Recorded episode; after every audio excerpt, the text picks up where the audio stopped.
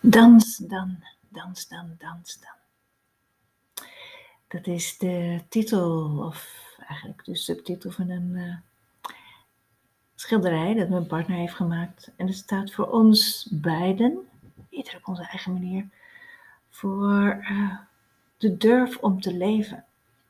In mijn vorige podcast eindigde ik uh, met het lied Mens durft te leven. Nou, dat wordt de van vandaag. Deze podcasts uh, zijn eigenlijk bedoeld om de kunst van het leven te vieren, verhalen van inspiratiekracht, inspiratie. En ik hoop dat ik niet alleen jou kan inspireren, maar dat jij ook anderen of mij weer kunt inspireren. Dus laat je uitnodigen om jouw verhaal ook te delen. En dat delen doen we eigenlijk al mijmerend, lummelend, ontdekkend, met lichtheid, humor, mildheid en open aandacht. En het vraagt erom ook weer naar binnen te gaan, naar binnen, even uit dat denkhoofd en je weer te verbinden met jezelf. En in onze haast vergeten we dat wel eens, terwijl het juist op momenten zijn je weer te laten inspireren om je weer uh, ja, die levendigheid in jezelf te voelen, die energie die alle kanten op kan en zodat je er ook weer uiting aan kunt geven. We kennen allemaal dat we iets vastzetten, bewust of onbewust.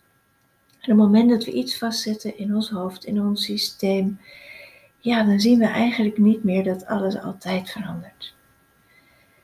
Dus het ontdekken gaan we vandaag ook weer doen laat je ertoe uitnodigen en natuurlijk gewoon aan jezelf of je dit wel of niet doet. En ik begin dus met dat lied. Mens durft te lezen, te leven. Misschien heb je hem nog uit de vorige podcast ergens in je staan. Lied van Wende. En dit is de, het laatste stukje van, die, uh, van het lied. Houd een hart vol warmte en van liefde in je borst. Maar wees op jouw vierkante meter een vorst. Want wat jij zoekt, kan geen ander je geven. Mens, durf te leven. Wees op je vierkante meter een vorst. Hmm. Het eerste als ik aan vorst denk, denk ik aan staats- en landvorsten. Maar op de vierkante meter ben ik, ben jij vorst worst over jouw eigen leven, soeverein over jouw eigen leven. We hebben niet altijd of vaak geen invloed op feiten, zoals waar we geboren worden, onze gezondheid, wat er gebeurt in ons leven. Dus ik wil er eens over verder mijmeren en dat ook als tip aan jou. Wees een vorst op je eigen vierkante meter.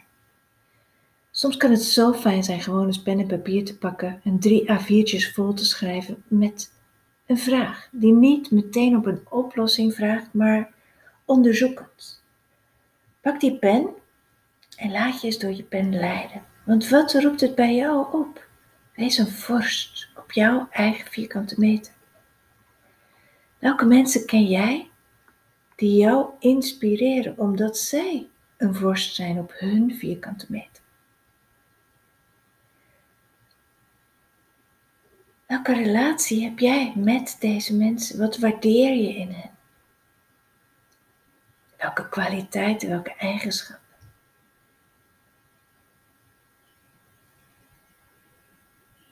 En als je een relatie met hen hebt, helpen ze jou verder. Het zij in een goed gevoel, in vertrouwen geven, in je zelfwaarde En herken jij die kwaliteiten in jezelf? Zijn er bepaalde waarden die er voor jou uitspringen? Laat je pen gewoon vloeien, zonder censuur, geen goed, geen kwaad, open, nieuwsgierig. Helemaal vanzelf, voor jezelf. Misschien druk je op de pauzeknop en neem je die tijd of neem je hem later. Of niet.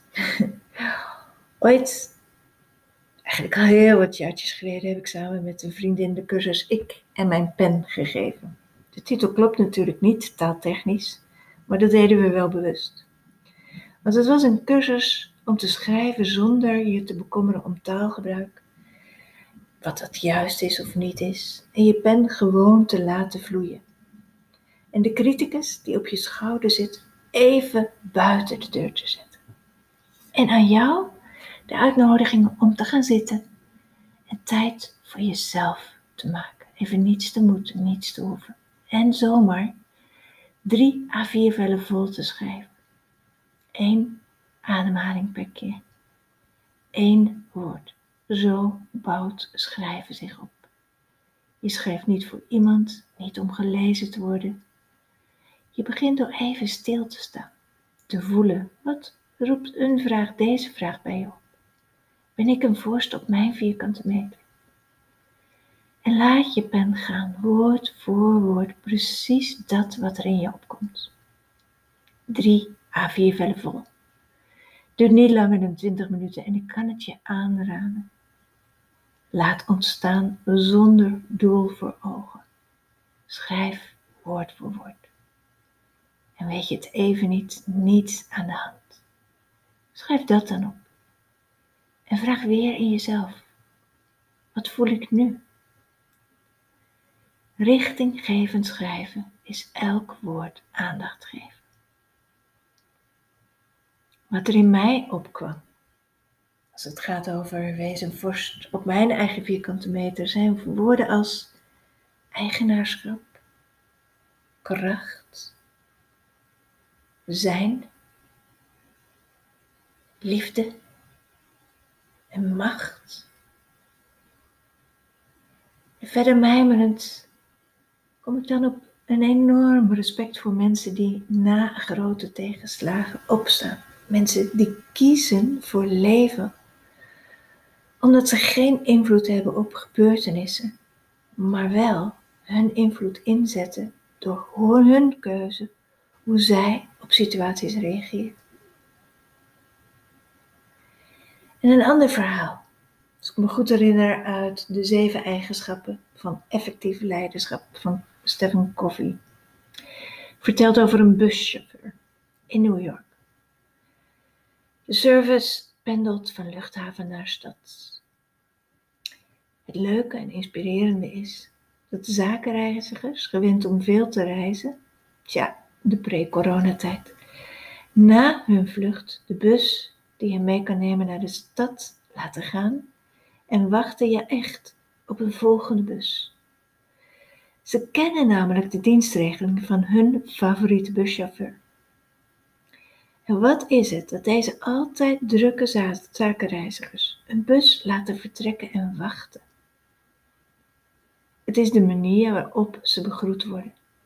Hey, John, hoe was het in Tokio? Heb je iets leuks meegenomen voor je zoontje? Hij kent de passagiers, begroet ze hartelijk, lacht, geeft aan hen een gevoel van welkom. Welkom thuis, van gekend, gezien en gehoord worden. Zomaar twee voorbeelden van overwinningen op jezelf, over verbinding, over vorst zijn in je eigen leven. Zoals in zijn inspirerende boek schrijft, ons gedrag is afhankelijk van onze beslissingen, niet van onze omstandigheden. We kunnen gevoelens ondergeschikt maken aan waarden. We kunnen iets teweeg brengen en zijn daar ook verantwoordelijk voor. Gevoelens ondergeschikt maken aan waarden. Mijn waarden, jouw waarden, wat zijn ze? Weer verder associërend. De foto's die ik zie na een zonnige dag in Nederland. Hoe het Vondelpark, het strand, achtergelaten zijn door mensen die een fijne dag in de natuur hebben doorgebracht.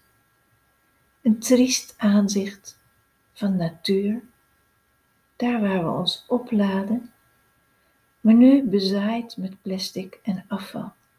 Ik weet, dit is slechts een klein voorbeeld, want ook de oceanen liggen vol afval.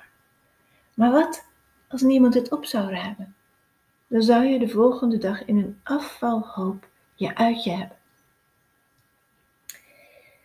Er is anno 2021 een nieuwe trend. Bloggers, joggers of wandelaars die vuil oprapen van straat. Vorige week nog zag ik iemand met een prikstok vuil oprapen langs de weg. Toen ik weer langs haar fietste op de terugweg van boodschappen doen, liep ze er nog. Ik vroeg haar wat maakte dat ze dit deed. En wat ze me vertelde was dit. Ik ga elke dag wandelen en ik erger me aan al dat afval dat op straat ligt. Gewoon dingen die mensen weggooien. En vorige week besloot ik me niet meer te willen ergeren. Dat kost me alleen maar energie. Nu wandel ik met een plastic zak en een prikstok. Het is gewoon een keuze. En het geeft me een goed gevoel. Dat is voor mij het verschil. De keuze, waar geef ik mijn energie aan? Een bewuste keuze dus, om haar dagelijkse wandeling te verrijken met een taak. Gedrag afhankelijk van een beslissing, conform haar waarde. Ze brengt iets teweeg. Ik mijmer verder en herinner me een boek van Lynn W. Andrews, Liefde en Macht. Als ik het boek opensla, het is lang geleden dat ik het opengeslagen heb, valt er een boekenlegger uit. Hm. De boekenlegger is gemaakt door mijn kleine meid, die inmiddels zelf volwassen is. Mijn hart vult zich met liefde.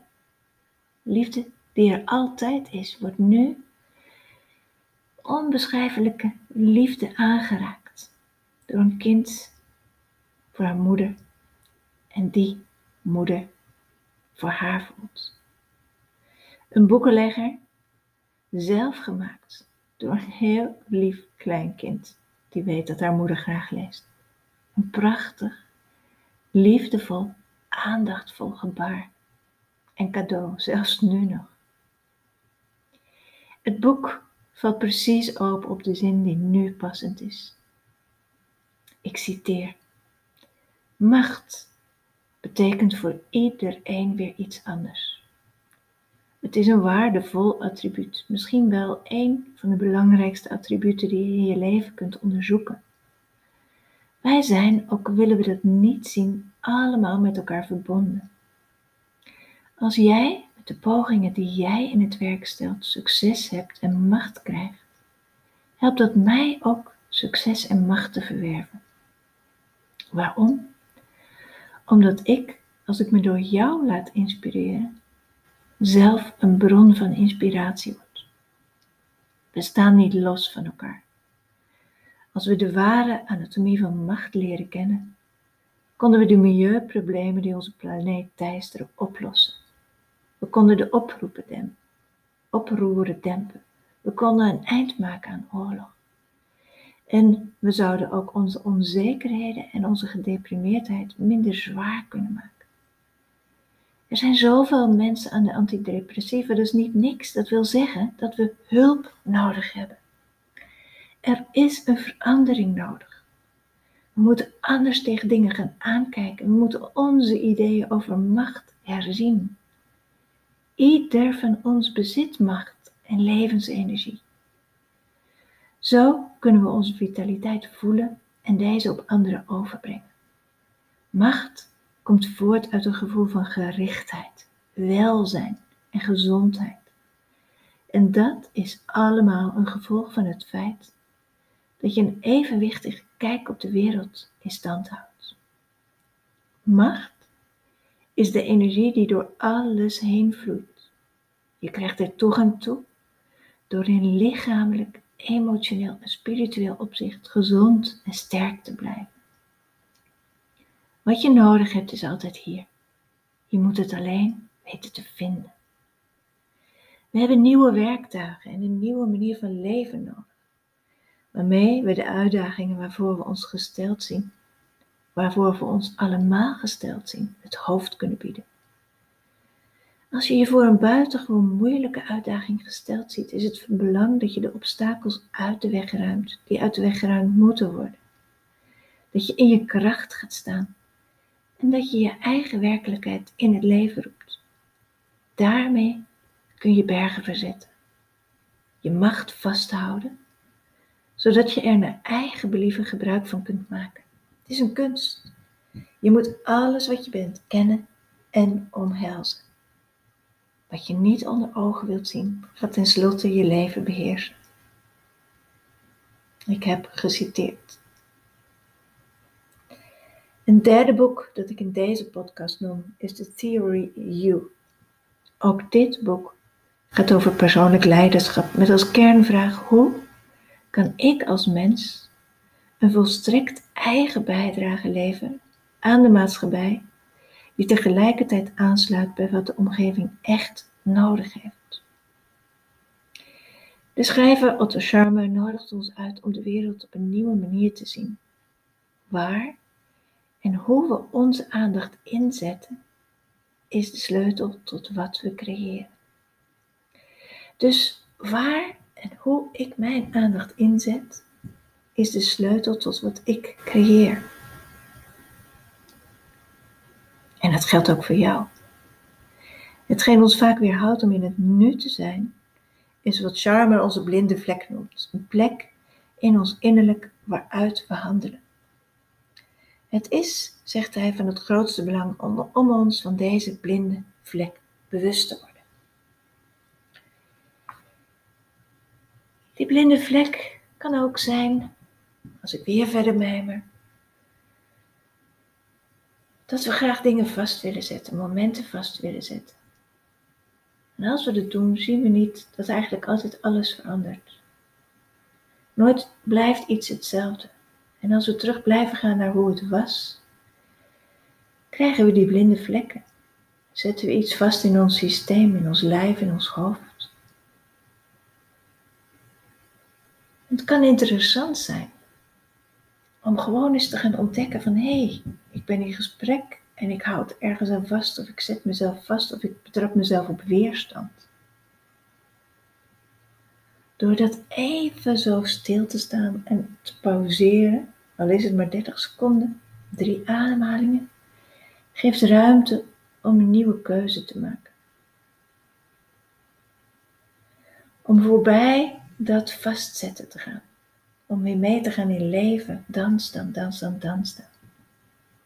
Het leven wil stromen, wil bewegen. misschien is het wel wat ik ooit in de yoga heb geleerd en de mindfulness. Als je op je mat stapt, begroet dan het licht in jezelf. Begroet het licht in de ander. In plaats van focus op alles wat er mis is in mij, of niet goed is in mij, kan ik focussen en het licht in mezelf begroeten. En dat kan ik ook in de ander. Dan blijf ik in de verwondering, in de verbazing misschien. En kan ik veranderen. Ik rond deze podcast af met eigenlijk mijn favoriete gedicht, de visueuze cirkel. Het gaat zo. Als ik blijf kijken zoals ik altijd heb gedaan, blijf ik denken zoals ik altijd heb gedacht. En als ik blijf denken zoals ik altijd heb gedacht, blijf ik geloven zoals ik altijd heb geloofd. En als ik blijf geloven zoals ik altijd heb geloofd, blijf ik doen zoals ik altijd heb gedaan. En als ik blijf doen zoals ik altijd heb gedaan, blijft me overkomen wat mij altijd overkomt. Maar als ik mijn ogen sluit en ik voel mijn waarde ik van binnen, dan kom ik deze cirkel uit en kan ik steeds weer opnieuw beginnen.